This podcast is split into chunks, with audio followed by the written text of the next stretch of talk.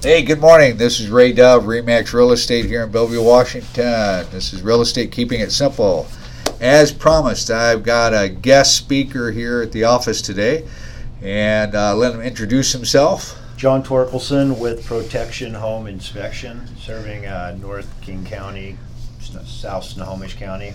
So, one of the things, the reason why I asked John to come in is kind of give everyone kind of a quick overview of why you should do a building inspection, why it's not a good idea to not have a building inspection, why maybe as a home seller uh, you should seriously consider doing a pre-inspect. So, John, what uh, what are some of the things that you have seen that maybe you wish sellers or buyers uh, would want to know or understand the value of what you offer? Right. So uh, lately, you know, the real estate industry seems to be going pretty good. I've been doing a lot of inspections all through uh, November, December, January. Um, usually, you see a little bit of dip of uh, the inspection rate, but we're going strong. And one of the things we've seen recently is the change from buyers getting inspections to the sellers getting a pre-list inspection. Um, that has gone up, probably doubled in the last uh, in the last three weeks or so. Um, people are getting ready to list their houses. They want to make sure that um, they know everything that's going to get called out on the inspection and. Uh, proceeding with with that you know so they get a list of the items that need to be addressed they can sh- they can sit down they can talk with their real estate agent and um, come up with a plan yeah we should fix this or no we'll just disclose this and um, and so yeah there there's where we're at right now And so that could be some sellers might be a little bit fearful of doing a pre inspection because then they've got a laundry list of items to be fixed. They may not want to do all those things, and that's okay if you're a home seller. You don't have to fix everything on the list, but keep in mind if it's a major structural defect or safety hazard, you'd probably want to make sure those things are taken care of anyway, even if you were not selling the house. So why not take care of those and disclose those to future buyers, kind of Right. take the guesswork out of it? What are some of the things that you've noticed that keep cropping up all the time in home inspections, knowing that you're inspecting homes that are built in the Right. 1940s and homes that are fairly new? What do you keep seeing? So I'll answer that question, but I'm going to back up a little bit first. I'm kind of in a unique position to see people's reactions as a home inspector. You know, I, I do a lot of inspections for um, buyers, and when surprises come out of the uh, out that we were not anticipating, like rats in the crawl space, or you know, some minor uh, organic growth present in the attic, and when people are excited about buying a home and they're going through the home buying process, and then all of a sudden they're um, confronted with an unexpected event like some minor growth, that really can freak a buyer out. And we've got some really tight time frames that we're working with, and to have the buyer go into a, a tailspin over something. But then on the flip side, which I get to see, is when things are disclosed up front that hey, your inspector is going to go up into the attic. There's a little bit of growth going on up there. We want you to be aware of it. Um, we can get it. we can get it tested if you think it's too much. But that context puts the buyer in so much better of a position than being caught off guard. And so some of the things that we're seeing is people can live in a house. This is Ray's question. People can live in a house and have no idea that there's some issues that are pretty uh, serious that should be addressed before they buy a home. When a buyer has their inspector go in and they find rats in the crawl space, insulation that's just torn all over. Um, it's a it's a bad situation. That getting a pre-inspection gives us that time to decide do we want to take care of this. You know, some of that stuff um, really can affect the cost of your your home if it's caught by their inspector because now they're going to want to negotiate and now they're going to want to uh, additional times for inspections. So if we can take care of that um, before we go on the, the, the market, the better off we are. Yeah, and sadly, uh, from where I sit as a real estate agent, I don't know where the, the mindset came from, but a lot of sellers make the assumption that you, the building inspector, you're going to go out there and nitpick their house and you're there to tell them all the bad things about their house. Therefore, you're the enemy. And then, of of course, the buyer, when they get the inspection under this time, tight time frame, they naturally assume, oh my gosh, this is a money pit. This house is ready to, to fall apart. And I think the message that as a real estate agent I can convey to home sellers is the building inspectors are not coming to your house to inspect it with the intent to find something wrong. They're just visually looking at the home, and as they see things, they're going to make note of it. Uh, so I, I'm not sure where that came from, but do you when you after you do your building inspection do you just get up and go or do you actually sit and have a conversation with the buyer and the buyer's agent and go over the the things that are really imperative to look at the structural and safety issues versus the things that could be long-term maintenance issues? How do you interact once you are done with the report? So one of the things that I think makes me excel in this uh, industry is the fact that I've got you know 25 plus years of construction experience as a background, and so I'm really able to put things in perspective. Uh, it goes back to that uh, that not liking surprises, but you can go back and and realize that when you're debriefing with a client, it's really in perspective of how you put something, you know, and it's uh, being able to to go in do a thorough inspection and you do find issues and some stuff needs to be addressed right away. Some stuff can be put on the back burner. Like you know gfci outlets. It's required to put gfci outlets everywhere outside in the mass or in the bathrooms and in the kitchen just to name a couple places. Well you know if we don't have gfci plugs in the garage that can kind of wait. You know that's not a, a, a a deal killer um, or something that has to happen right away. But if we had GFCIs that were in the bathroom, we've got a little bit more serious situation in there. We've got the sinks, we've got um, the shower. We don't want stuff falling in there, so we have to be able to put things in perspective. And so um, I think that's one of the things that I do really well is uh, be able to say, yeah, this is something we need to worry about. This is something that we need more testing on. We need to call in a uh, professional, or this is something you know after the box has been unpacked, we can uh, we can address. So what are the, some of the things that you don't inspect? Do you inspect septic systems? Yeah. Do you inspect appliances? Right. You know, uh, or are those left to other people? Right. So I, I keep getting people. So there are some inspectors that do do sewer scopes. I don't do a sewer scope. I uh, I, I really enjoy doing home inspections, and I just soon leave the sewer scope to to those professionals. Um, the other things we don't inspect are security systems. There's just way too many security systems out there, and then the liability for that is. Uh, if you have uh, something happen to somebody's house and it was a security system that you inspected, that could be uh, pretty problematic. There's a long list called the uh, Washington State Standards of Practice for Home Inspections. It spells out exactly what a home inspection is and what it's not. We've got some really stringent rules in, in Washington State, and it's great because it's black and white. You know, why didn't you inspect my uh, my alarm system or my sprinkler system in my yard? Because it's spelled out right there in the in the Standards of Practice for Home Inspections. That stuff's not covered. So everything, as long as you follow the app that is required to be uh, inspected, um, we will definitely, or I will definitely inspect. So.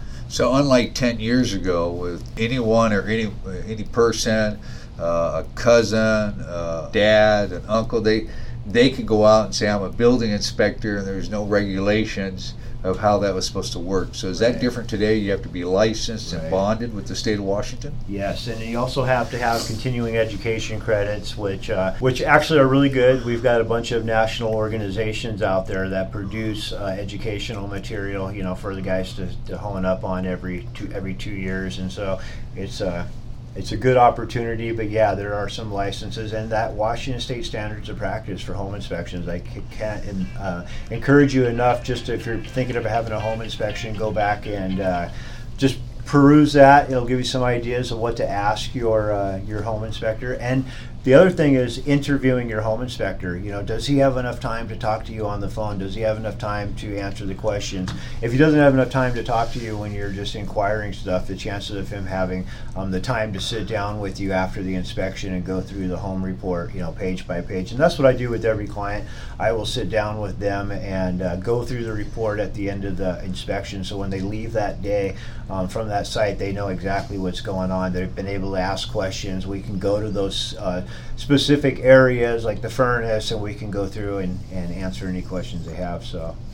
Uh, make sure you interview your inspector and find somebody you like. And online reviews are always great. Angie's List, uh, uh, a couple of the other ones, um, Craigslist. So One of the things, uh, the reason why I brought John in to talk a little bit about this, get a little bit more clarification for everyone. But uh, I've been at many inspections where the other inspectors would come out and they they don't get up and go on roofs because it's too slippery or maybe the pitch is too deep. So they kind of stand back on the street or the backyard and look up and kind of make an assessment on the roof. And in my opinion, you really can't do that unless you're actually on the roof. Well, John uh, actually goes a step further. He actually has a drone drone and he flies that drone up above the roofs and take really good pictures to really see if there's any issues with flashings, when maybe nail poppings, maybe the roof uh, is curling, or maybe it's at the end of its life cycle. So you still uh, are still doing drone photography that way, yes, John? Yes. Uh, yeah, the drones are a great option. You know, I uh,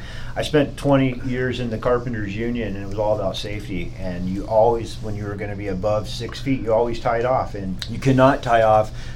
doing a roof inspection. It's just not feasible with the time. And so, after being really uncomfortable on the roofs, I uh, started researching about drones and, and, learned about drones. And now I am a, a, commercial drone pilot, and it's a lot of fun going from being a carpenter to actually getting to fly drones for a profession. And I, I did some research. There's some really great drones out there that take high definition photos, and you can survey a roof. There's really there is no roof that we cannot survey and uh, after learning all about that and taking some classes on, on drone photography, and then I realized, you know, that I can also do drone uh, real estate photography. So I take photos for uh, real estate agents that are lift- listing their property, and, and that's always unique too because everyone's, you know, got a, its own little story that you're trying to tell. And getting the drone up there right in the right way is usually because uh, they can't get somebody on a tripod to do it. So sometimes you're into some pretty unique situations that are always a lot of fun, and then you get to go in and edit the photos. So um, I'm definitely having a lot of fun with the with the drone photography, and also you know getting to say that I, I get to fly drones you know for work is is a lot of fun. Cool. All right, that's so, cool. Yeah. So my advice as a home seller is to get ready to put your home on the market. Go have your furnace serviced should be having it serviced probably a, a, minimum once a year anyway. Make sure your filters are clean, have them check it, make sure it works.